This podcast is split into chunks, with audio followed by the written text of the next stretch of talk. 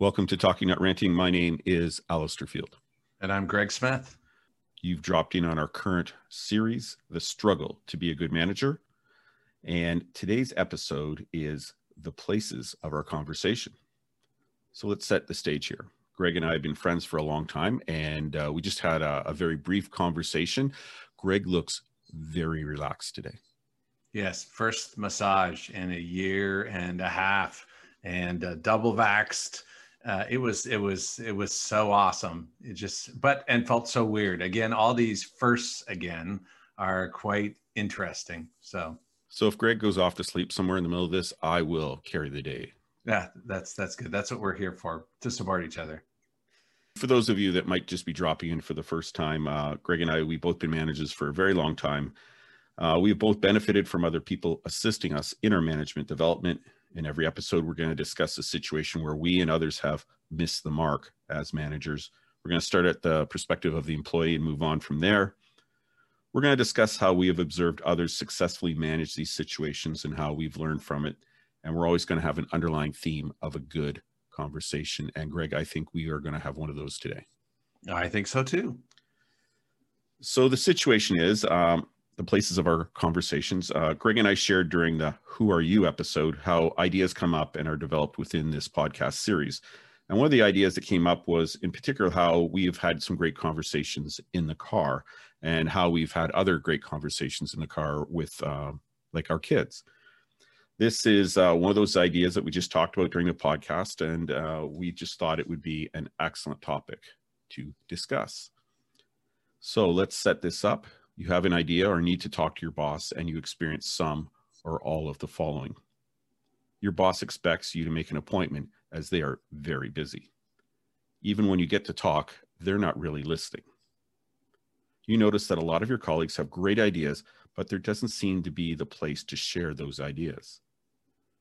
Perhaps your boss is narrow minded and they think they know everything. There doesn't seem to be enough time at team meetings to have a good conversation.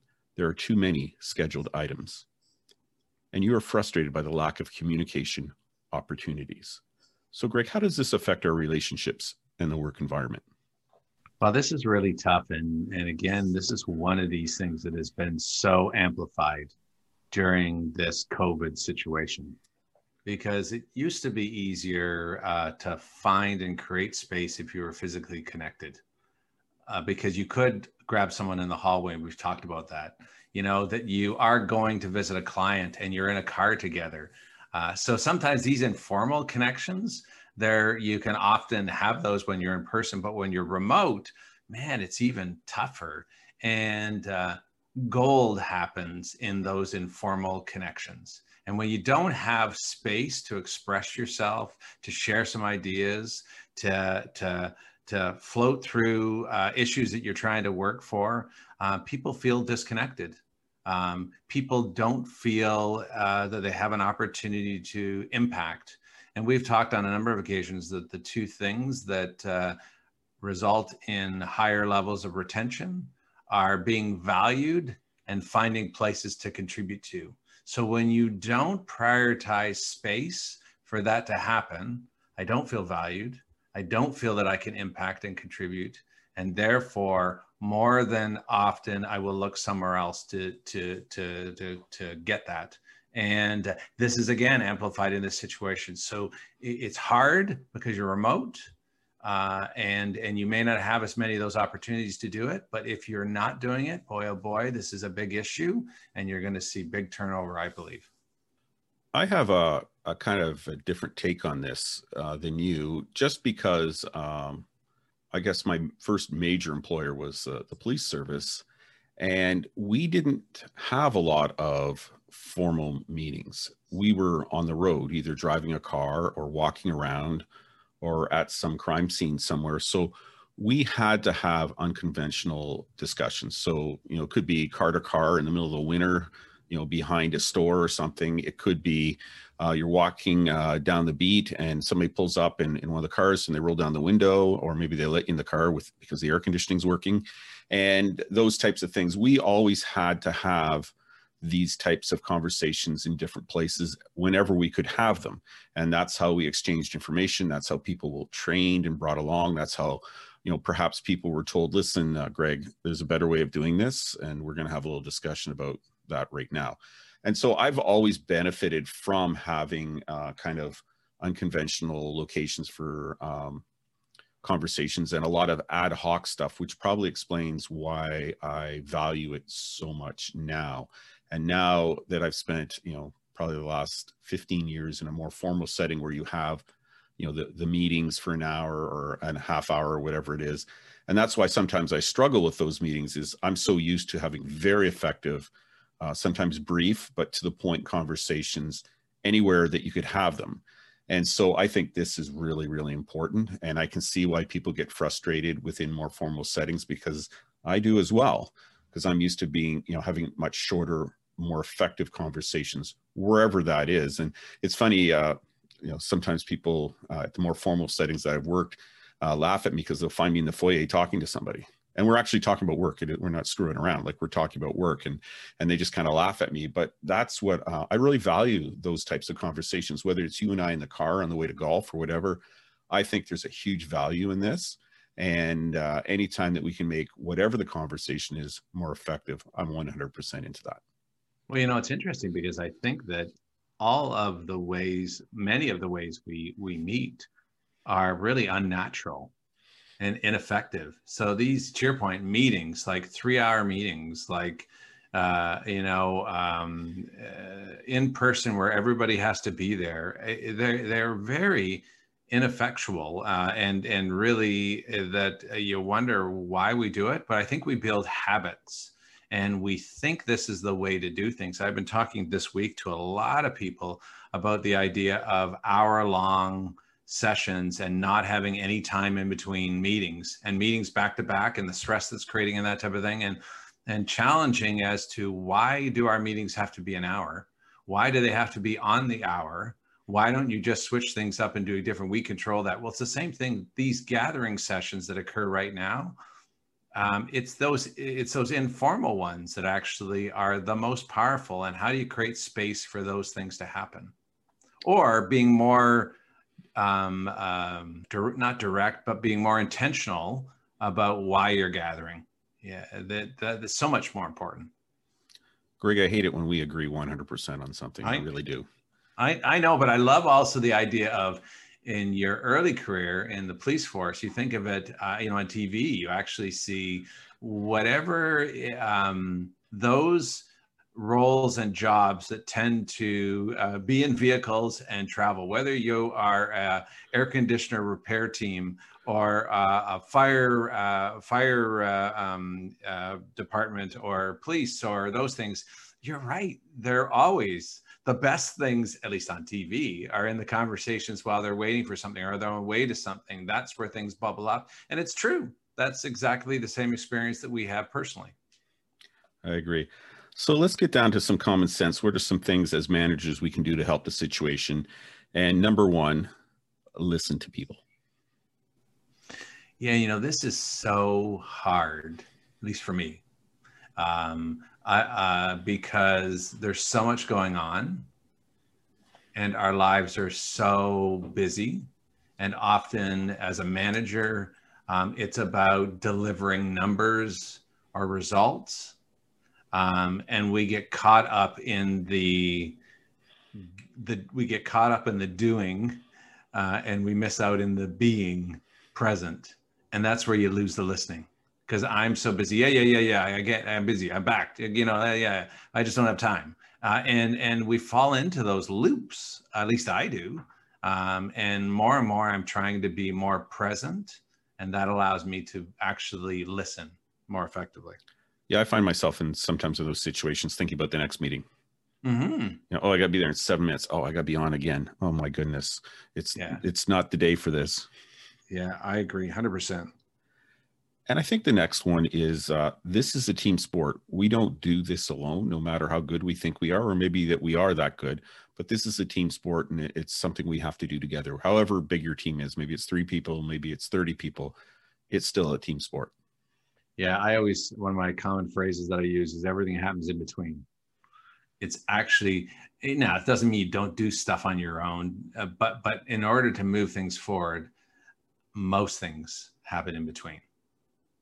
And if you can't carve out quality time to have quality conversations of some sort, leave. It's going to be so frustrating for you and the people you work with. Uh, I think we've all been in this situation where there's just back to back meetings and you can't get anything done. You can't have the conversations you need to have. And, and sometimes I just want to like, I just want to give up. Like this, this is not what I signed up for. It, it is really frustrating sometimes. Yeah. And so when you mean leave, you mean like just find another job, like kind of go to another space to do it? Or do you mean create space for yourself or both? It could be whatever, whatever, right? Yeah. I mean, there, there, it could be both. Yeah. Yeah. I do think that I, I, I agree. Um, and if you are in an environment that does not allow any space, know that sooner or later you're going to unravel. Uh, and and you will unravel. So you either got to create space for yourself, or uh, take control, even in your circle of control. You know, there's that great thing. I think it's Stephen Covey, but he someone he probably got it from somebody else. But the circle of control, circle of influence. Sometimes we try to focus on the outer one, which is uh, um, uh, circle of concern. We're concerned about a lot of things, but we don't have control over it. So where do you start? How can you control it? It might be the meetings that you own you carve out that 10 minute time and do 50 minutes meeting 45 minutes and have a 15 minute just for connection points. I think there's more that we can control than we think but there are some organizations that are just so pressure packed that uh, you need to think about that because if you don't have those release zones you're going to be in trouble. And the next you know the next question is just all about all of that stuff.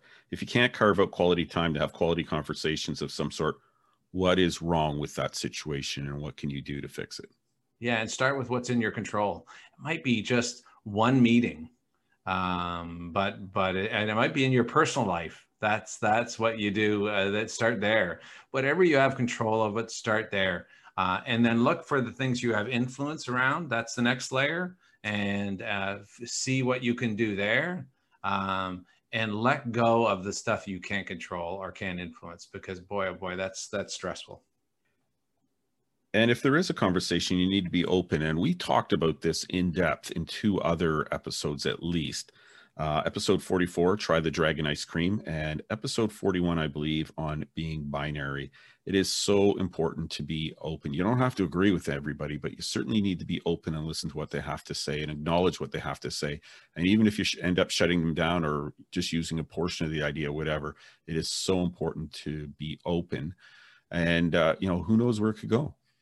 Yeah yeah. And i bet you that i'm spending 60 70% of my time these days in coaching around the area of energy and creating pause and understanding how you're responding to things. And this being open is all about that. It's understanding what are the things that um, uh, hit me uh, from an emotional and energy perspective that i react to.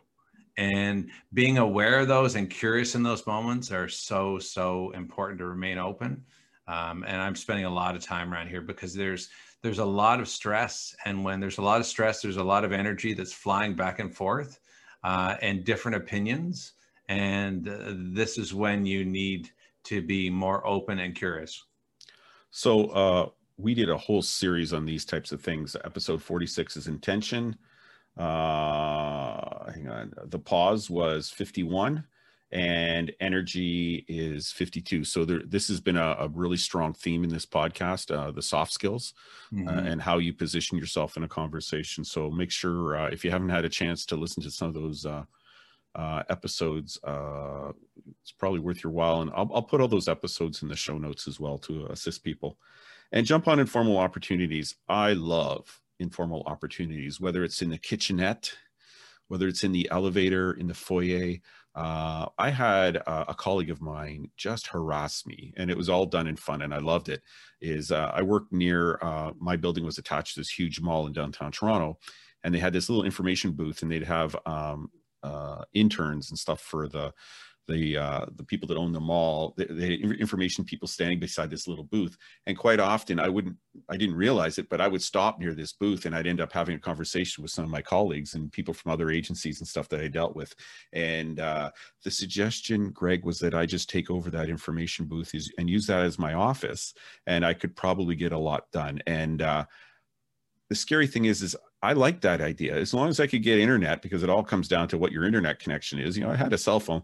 I was all for that because I figured I could get way more work done just here near the coffee shop that I would get to talk to everybody I wanted to talk to in a much but by by morning coffee, I'd have my work done. I could go home. I thought it was a great idea. Even though they were making fun of me and, and trying to use me as a butt of a joke, I thought it was actually a really good, serious idea. Well, you know what, what's interesting is that uh, the one of my best informal conversations opportunities are walking. Uh, so it's a little bit it's, it's, similar when you're outside and you're just walking and chatting. You know that's like the car, but uh, you know, and when we do come back uh, uh, together into whatever this new next uh, normal is going to be, I think that the, these will still be uh, things that you can do. The other thing that people are, are doing now, even they're remote, is having walking sessions when you're remote. So you have your phone and your headset on, and you're both walking. There is again something more powerful about that because you're sharing an experience, although you're not together, that allows greater connectivity and deeper dialogue around those things. There's no, you can't really set an agenda. There's no, uh, there's no next slide to look at um, they can be really powerful. So, uh, love that uh, unique situation that you described. And also, try walking conversations. It combines your physical activity, allows you to get out there, uh, and you can still have a conversation with your headsets on. I love that. Uh, watch to see where team members are having conversations because guess what? They're already doing this you just really haven't jumped on the bandwagon. So this is already happening around you. And if you want to have these types of, uh, you know, conversations in uh, less formal, it's already going on. You're missing out. So be, you know, observe, see where people are hanging out. Don't be stalking people or anything, but you know, if there's opportunities, jump on it. And there's, you know, they are happening already. Yeah, there's a great analogy, you know, about uh, um, uh, um, how, where how to figure out where to build a sidewalk is is just put out a, a, um, a grass, allow the grass to grow, and watch where the walkways go, and then put the sidewalk there because then you find the natural pathways of going forward. It's the same thing with gathering in connections. You, you're right. There are natural ways in which you connect and communicate, and so trying to force a, uh, a brand new pathway you spend millions of dollars and whatever that is you're your analogy for your communication and your meetings. Um, just just wait and observe, and then uh, come alongside. And the last one, uh, maybe you need to set up clinic times. Maybe you need to you know punch a hole in your in your schedule and say, hey, listen, uh, I get in at around eight fifteen, so from uh, 8.30 to about quarter after nine i'm uh, i'm going to set up in uh, the informal room i'm just making up a name and uh, I'm going to be sitting there, and uh, you know, I'll, I'll, do it, you know, Tuesdays and Thursdays, and if we need to have a quick conversation, um, I'm I'm there. If you know, a bunch of you want to come in, just you know, shoot the breeze or whatever it is, and and build up uh, kind of a uh, a routine, a muscle memory that they know, hey, it's Tuesday. Yeah, I need to talk to Greg just for two seconds. I'm going to go in there, and then you know, the whole idea being that if somebody else is in there talking, you just come in too, because I love the idea like you sit there and you know there's permission to eavesdrop in this mm-hmm. scenario, right? And it's amazing what can take place, right? Because chances are if you have a problem, somebody else either has it or has had it or will have it. And the more people that kind of participate in this type of conversation, I just think it's a good deal. I love that idea. It's good, very cool. And again, natural. But it's building that muscle memory, right? Mm-hmm.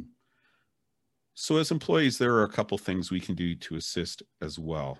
Uh, number one, be persistent with your manager. If you need the time, you need to you need to hound them down and and get you know have the conversations you need to have. And and I hate to say this, but sometimes you have to train up. Yeah, you know, equally going back to a, a point that we had in the last one is observe your manager find the time what is best for them because they're they're jammed these days so much going on but you know again we and we say this in a lot of our conversations if you know your manager is a morning person and they often get in early, then you know that's the best time to check in. Um, you know, so find, uh, be be respectful, um, uh, but really understand who they are and what they need, and then find your place. I agree, one hundred percent. And in those moments when the informal discussions are taking place, pull your manager in if you can. So if all, all, of a sudden some big thing is being discussed, like in the kitchenette, and you go like the boss needs to be here, walk over and say, uh, you know, give them the uh, the signal, come with me, please. And uh, you know, you do it enough times, the boss is going to know uh, because you build this trust. You have a relationship, right? That when they go, hey, listen, you got to come here for a second, and you know they're going to come, and and so many problems can get solved if if the conversation's happening right then. It's going to be so hard to recreate it the same way three days later when you have like the thirty minute meeting or the sixty minute meeting about the subject. Yeah, and you know what? It also models the behavior for others, so that if if you happen to have a, a more trusting relationship with the boss, the manager, and and they uh, and then you are able to bring them in you're helping them to be successful as well. And in these informal uh, discussions uh, be inclusive and uh, be deliberate because everybody benefits from it. Yeah. Uh, you know looking around and pausing and saying um, who is who uh, will this conversation impact? You mentioned the boss of one thing but who who who would who can contribute to this? Who will it impact who's not here that should be here, uh, and are are we able to bring them in? Um, and just having that conversation and pausing versus diving in is a really good thing. Now you can't always get everybody that you need, but um, even just reaching out and saying, "Hey, Alistair, uh, we're about to have a conversation around this, and I think it'd be valuable for you uh, to be here. If you pick this up, call in. Here's a number." Yeah, that's cool. That's cool. And jump on any informal opportunities. And I don't mean just jumping into the conversation, but say, Greg, you start talking about something and I come walking by, you're, you're talking to a couple other people and I listen to the conversation. Okay. And then I go away and then 20 minutes later, I come by your desk. You were talking about how to write a document on that issue. I had the same issue, slightly different set of circumstances. Here's a copy of the document for you. Maybe that'll help you in, in framing what you need to say. And uh, I'll send you a soft copy as well if you want to cut and paste. Because mm-hmm, mm-hmm. it isn't just about the conversation; it's about what happens after the conversation as well. The team working together, you know, uh, sharing uh, ideas, resources, experience, and and that's what these informal conversations really, really help accelerate. I agree. I agree. And assist in the healthy conversations that take place. There can also be unhealthy informal conversations. And uh, that's probably another episode now that I'm sitting here thinking about it but certainly uh, we have an opportunity to um, make those healthy conversations better and to have more of them. Yeah, that's tough, right? You have to be brave and strong in those situations, but situations where, um, you know, we're complaining about someone, situations where, um, you know, the conversation's clearly gone in a dark direction. It's it's okay to have tough conversations, uh, but if it's not towards a solution, if it's not towards um, uh, a, a, reason for it, I mean, you can stand in and say, you know what, hey, here's what I think. I think we should go and involve this person. This sounds like this is a really uh, important issue that people are really concerned about. Um, and I'm not sure we're going to be able to resolve it together. I think in order to do this, we need to have such and such and such and such here. Can I suggest that we boom. But that's tough because if you don't want to rock the boat, if you want to feel you're, I'm not going to be valued by my coworkers, it gets crunchy. But uh, we all have a role in helping to redirect conversations towards healthy conflict versus uh, unhealthy conflict. I agree. Um, wow, man, we we ran through that really quickly. That was good. We really do agree 100% on this topic, don't we? Yeah, and you know what? It just the biggest thing that jumps out for me is is how do we create the space for these conversations? Um, and you know whether or not it's like you said that early morning um, block sign that says it's an open clinic or or whatever you want to call it. Have some fun with it. Uh, saying that you know what what I uh, uh, what I find is we're not having enough time just to connect.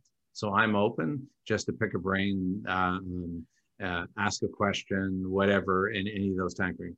Declaring it uh, is so powerful. And to your point, Um, others listening in, sometimes that's where you learn the most because I might not have the courage to ask the question, but I know that someone's going to ask the question. I can get that from it. And then maybe even where applicable, um, uh, tape some of them or have them available. So if there's learnings that are there or a summary of, hey, key insights from the clinic, you know, or something like that. There's all kinds of ways that you can be creative in creating the space for the conversations, but recognize that when things get stressed, this is one of those first things that goes because I just don't have time to have those safe spaces that people can bring ideas and thoughts or questions to the table. And it is the you know covey talks about the big rocks. These are the most important things you need to put in first. This is one of those things creating uh, places for conversations that aren't structured that are more open that just really have a chance to deepen relationship and accelerate ideas. And even in the remote environment you can do this right? And just say hey listen i'm going to have a an open time for 40 minutes. I'm going to you know this is the zoom or the teams link or whatever you're doing. And uh, I'm going to be drinking, sitting here drinking a coffee. And so, you know, chime in at any time, talk to me on Slack, you know, text, whatever you're using, and uh, you can just have this thing, and people are, you know, the understanding that you know there could be more people listening than you know just you. But uh, I, I, think it's very doable even in the remote time. So but i, I really like this subject and uh, i've always appreciated it. it wasn't like i cracked the code on this. It was just the environment that i found myself in and in policing where you know you were rarely all in the same room maybe for 20 minutes at the beginning of a shift but that was it and uh, even when you know in the investigative offices and in the special squads and stuff you were always out in the road doing things and you didn't always have the opportunities to have these one hour meetings or two hour meetings that you had to communicate and a lot of that was done informally and I, I have always appreciated it. And when I kind of moved more into corporate, uh, into a more corporate environment, uh, I sometimes struggled with the, the, formal meetings. And you and I have discussed my aversion to long, long meetings that don't get anywhere. I love meetings where we get somewhere for sure. But uh, I think this is something that you have to take advantage of when it happens. You have to look for it. You have to be deliberate. You have to build some muscle memory. And even with us being remote, you can still do these types of things. You just have to be a little bit more deliberate. Yeah, the only uh, watch out that I would say is when you do have these things remote, if you're committing to the space and to be present, shut your stuff down once it's started. Yeah. You know, if no one's on, that's fine, continue to work. But as soon as someone enters the room, shut your other stuff down because it's easy when you're remote to multitask and then you're not really present and so it just falls apart uh, um, it doesn't get the same impact and opportunity that you're trying to create. So that would be the only thing that i know it's tricky for me because my mind wanders and i get excited about doing stuff again and again so it's like shutting down um, but it's so easy right? It's so easy. You're just sitting there like you can be you can be playing you know you have you know you know slack or something on your other screen while people are talking you got your phone in your hand it is so easy and we become so good at it right? We do we do we do. We almost get pride we have pride at multitasking and knocking things off but they're never as good. And then when relationship suffers it, there's such a longer term impact with that so. That's cool that's cool uh, listen, uh, we hope some of what we have spoken about you find helpful. We hope that you didn't find anything we spoke of offensive or made you angry. But Greg, your philosophy. Yeah, just we always end our podcast with a great insight from a coach that I had early on, and now I try to include in my coaching sessions is this idea of uh, we hope the best sessions we hope have a little bit of joy and a little bit of churn, a little bit of uh, um, excitement and a little bit of peeve and what that means is that we, you know, you're joyful and you're excited when you're actually on track. You're doing things that that are uh, going to help you create the best environments and lead as a manager.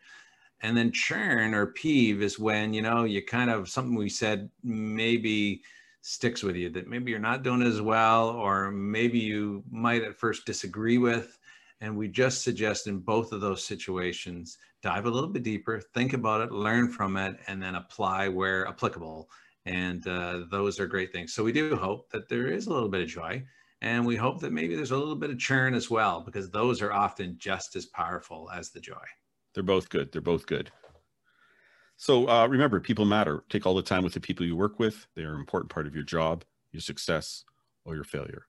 Talk to you next time. Take care.